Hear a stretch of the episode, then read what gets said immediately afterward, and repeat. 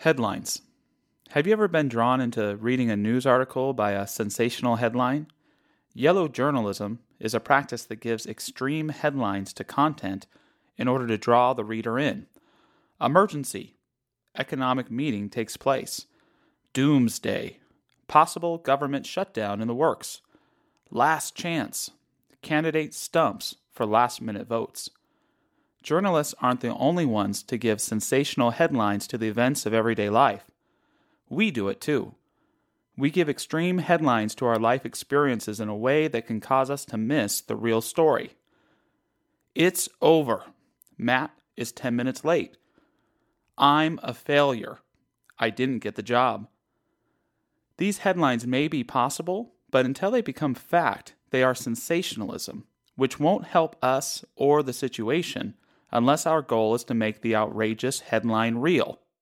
When we get caught up in the overdramatic headlines, our best chance to be free is, like a good journalist, to investigate the story, to stop listening to the stories being told, and seek the true story for ourselves. Free from bias, we try to let the facts speak for themselves. This can change the narrative. What time did Matt and I agree to meet again? Matt is 10 minutes late. Was I prepared for my interview? I didn't get the job. Our headlines become questions that help us to stop telling the story and start understanding it. Maybe Matt is stuck in traffic. Maybe the job wasn't suited for me anyway. After letting ourselves investigate the content, we can then look even deeper for a grander narrative.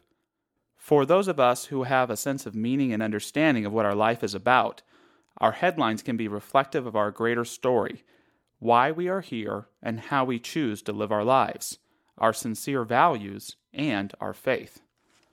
Our true headlines become quite powerful and unchanging no matter what the story. Everything is in divine right order. Matt is 10 minutes late.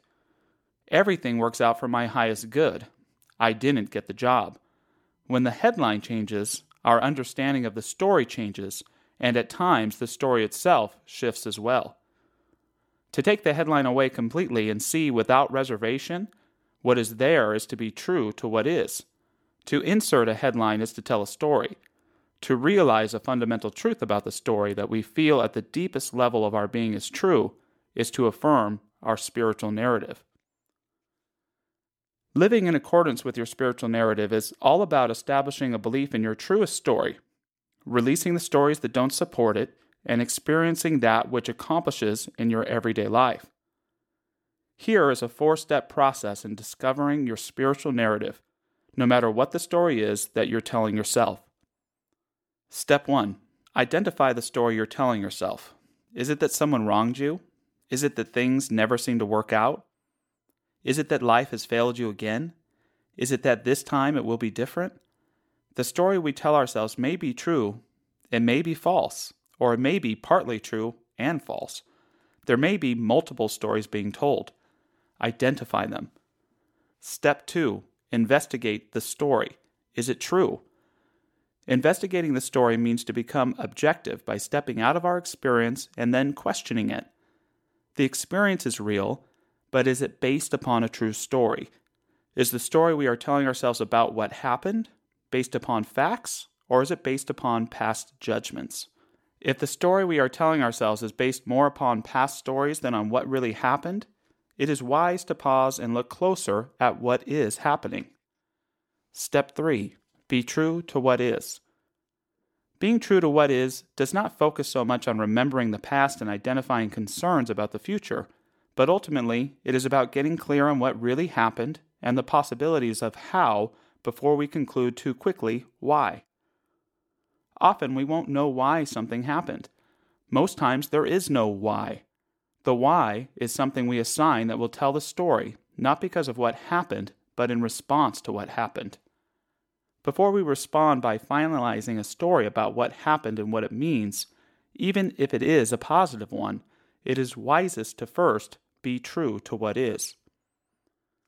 Step 4 Embody your sincere values. What a story means will ultimately be what we decide about it. No matter what our initial motives or another's motives are, or the way life is, The underlining facts may be unknowable, but our decisions about them will decide our path forward.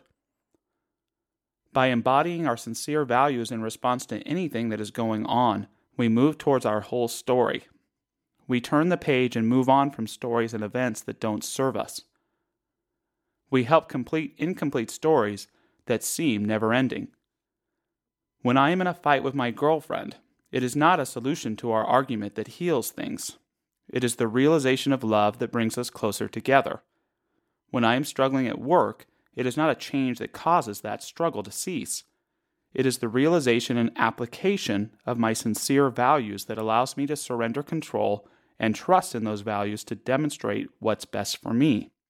When we identify and embody our sincere values, our spiritual narrative is able to inhabit whatever the situation we are in, and it is not only a greater story, but a better self that emerges. It may sound inconsequential to the fate of the world, but I once suffered great emotional stress realizing one evening I had locked my keys in my apartment for the third time in a year. I went immediately into berating myself. What's wrong with you? How could you be so stupid? I left a message with the property manager and walked to a dinner appointment I had on the main street. I sat outside on a bench, and my thought was, why is this happening to me? I noticed at this point my appointment was 10 minutes late. It was cold outside, and I was grumpy. At this point, I had entered into sensationalism, telling myself stories that can, at times, echo some reality, but ultimately are trying to affirm an absurd and negative reality. Our first opportunity to call forth our spiritual narrative is to identify the story we are telling ourselves. True, false, sensational, irrational, it doesn't matter. This is where we begin. I ask myself, is what I'm telling myself true? Certainly, I'm experiencing the perceived consequences of the story as if it were true. I'm upset, afraid, and feeling dumb. I'm engaged in the second step, investigating the story. I see the damage it is doing. Stories just don't have beginnings, middles, and ends, but consequences too. If I'm experiencing consequences I don't like, they may be deserved, but what if they're not? I should look at the story. Am I really stupid? What are the facts? I left my keys in the apartment and my dinner appointment is late. Now, is what I am feeling a consequence of a sad luck story, or is it a choice? What now will I choose? I begin to calm down. I realize this story doesn't even need to be given a bad meaning. Maybe I'll even laugh or write about it someday. At this point, I try to be as true to what is as possible. This is the third step. It means that instead of engaging in storytelling for now, I am just going to observe the best I can without judgment. I'm going to listen, to watch, to be present. This is the simplest step, and yet it can also be the most challenging. By being fully present without a story, we become vulnerable to change.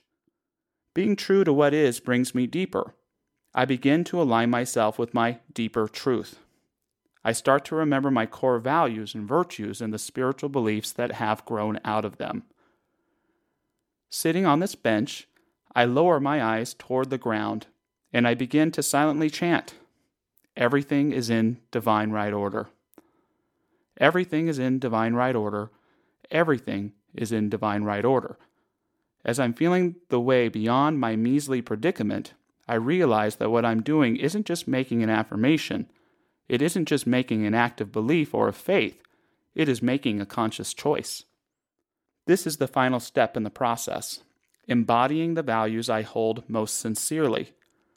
These values aren't the same for all of us. They may show up differently at times. In that moment for me, it was faith, humor, and goodwill. When I did embody those values, the circumstance changed. I stood up, looked in the restaurant, and there was my dinner appointment, right there. A few minutes later, the manager called and apologized for not getting back to me sooner. Things felt guided. I felt supported, and I had a great time. This is a true story that really happened to me. It's a simple story, yet it becomes full with meaning as I use it as a way to become conscious of and to utilize my spiritual narrative. I'm not proposing that chanting an affirmation instantaneously transforms circumstances, but it can help us to confirm a belief that behind every scene there is a story, and behind every story, a theme that is seeking to be realized and fulfilled. If we can know what our theme is, we can stop getting trapped in the dramas and begin to live our lives with improved focus. When we know the theme of our story, our stories are no longer the teachers of what we do or do not want. They are our opportunities to embody and claim our true story. When I am unsure whether life as I am living it is based on my true story or is based on a series of false narratives, the best technique is for me to be as true as possible to what really is. This means that I work to release everything and everyone including me, from the story I am telling myself. To get closer to what is, I stop telling the story and start listening with as little judgment as possible. Being true to what is is not about getting rid of the stories of our lives forever, but more about finding a truer story that may be hidden behind tangential subplots, unresolved cliffhangers, and character reshuffling. When we listen to our life, a truer narrative can emerge. I recall preparing for a meeting with a boss from whom I wanted a raise. My boss and I got along quite well, but I sometimes felt undervalued, as I was aware that the person who worked in my position before me had made much more money. As the meeting approached, I became more and more anxious and increasingly lost my grip on reality. I was full of stories about not getting paid what I deserved, which to me was clearly about not being appreciated and my boss feeling threatened by my talent. This, of course, was all because I was being taken advantage of. I entered the meeting so caught up in these stories that what was true was the furthest thing from my mind. Any trace of the grateful employee ready to receive a raise was gone. Instead, I was the enraged martyr, ready to sacrifice his livelihood in an attempt to expose to my boss his cruelty. Thirty seconds into the meeting, the boss offered me a substantial raise. I had no time to fire back at him. I thanked him and left the meeting. The many screenplays I had replayed that left me unable to get to sleep at night had not been green lighted after all. I was called back to reality, shook his hand, thanked him, and left. The stories began to diminish. I slept better and my work life improved. If I had been truer to what I really wanted, I could have been more clear, committed, and compassionate towards my boss. Deep down, I didn't want any part in those stories I was telling myself, but I had gotten so caught up in them that I lost sight of what I really wanted to be happier, healthier, and wealthier. When we forget what we really want and act counter to our spiritual narrative, we get lost in characters that are untrue and start working against what we really want. The victim, the martyr, the unloved, the unseen, the unforgiven, these are all roles we fall into playing when we give up on being ourselves. How easy it is to forget that we are the actors getting lost in the parts. We become frozen in being the abandoned lover, the hermit, the grumpy old person, or the cynical observer. The philosopher Bertrand Russell said, We want to stand upon our own feet and look fair and square at the world, its good facts, its bad facts, its beauties, and its ugliness See the world as it is and be not afraid of it. Whatever the stories we make up in which we are unwilling to be true to what is can be damaging. She doesn't really love me. He is only interested in what I can do for him. I can stop tomorrow. I'm not that person anymore. When we simply stop telling the story long enough to listen closely to it, it can begin to tell itself again. We may even begin to sense a deeper narrative taking place and start choosing and acting in accordance with it. Charles Dickens' A Christmas Story, as much as any story, encapsulates that return to one's true story. No other story I know reveals what can happen to our character when we delve so deeply into an untrue story. Ebenezer Scrooge, so caught up in materialism and greed, has a spiritual experience, looking at the past, the present, and the future his spirit is returned to him, and he rejoices. I will honor Christmas in my heart and try to keep it all the year. I will live in the past, the present, and the future, the spirits of all three shall strive within me. I will not shed out the lessons that they teach. We all have these experiences that return us to a knowledge of the true purpose of our lives. When they are slow in coming, they are life altering. Yet for many of us, they are simply moments of recentering because they may be a weekly or even a daily occurrence. Scrooge was truly transformed by his visitations, as we are by our own. Yet in real life, when we tell ourselves certain stories that lead us into states of living that are undesirable, like Scrooge and his humbug, we are bound to struggle not to slip back into them at times. When we come back to love from anger or back to trust from fear, we have to give our narrative room to reestablish itself. We have to catch ourselves from falling back into playing those worn out parts and let our individuality take center stage again.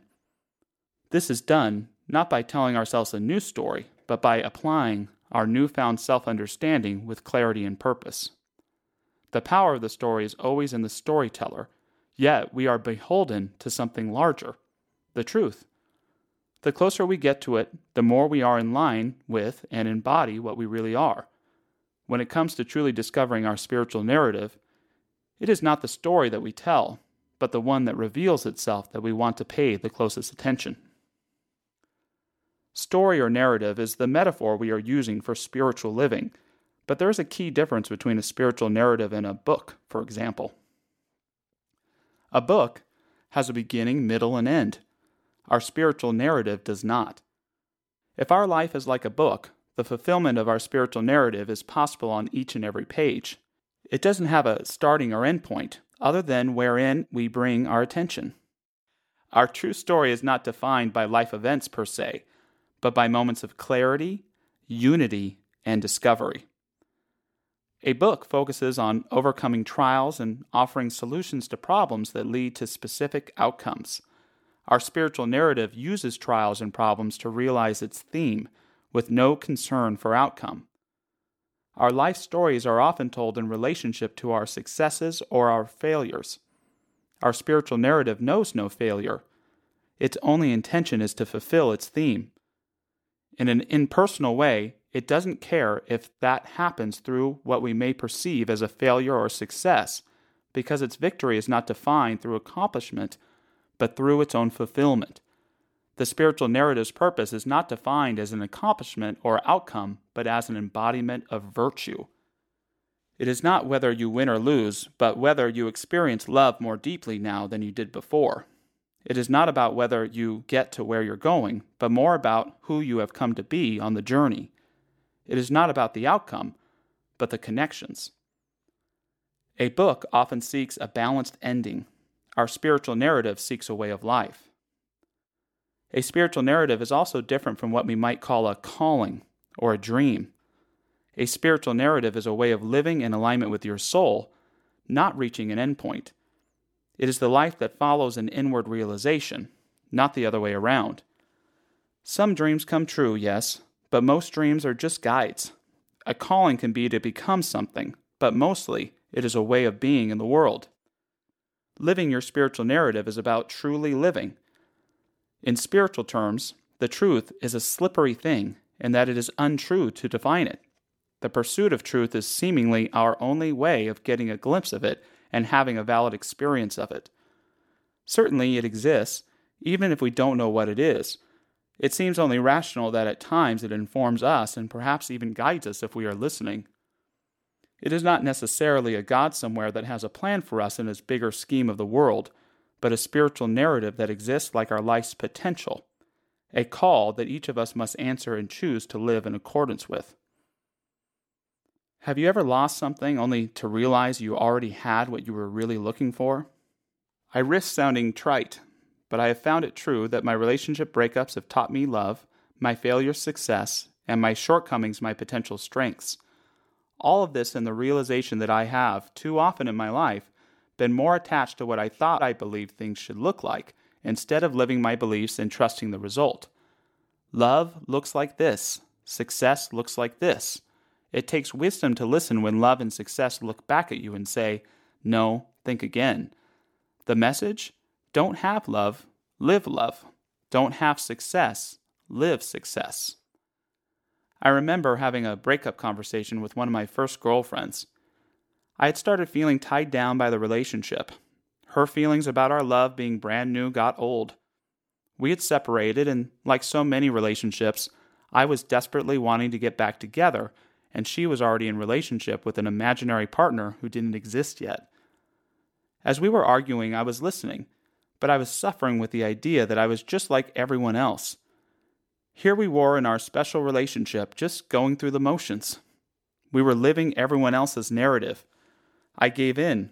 I got angry. I took a glass and flung it across the room, and it shattered against the wall and went all over the floor. We stared at each other. I got up. She got up. I'll get it, I declared. No, I'll get it, she said. Our polite selves, through the drama of a broken glass, came forth. This didn't stop the breakup. Leaving that night, she said to me, Josh, at night when it's dark and everything is quiet and I'm holding you, I love you more than anything. Those weren't our last words, but if they had been, that would have worked for me. Our relationship had been a failure, and yet my spiritual narrative was being realized in ways beyond my imagination. My story was being changed forever by a sad ending to a relationship. My spiritual narrative was evolving.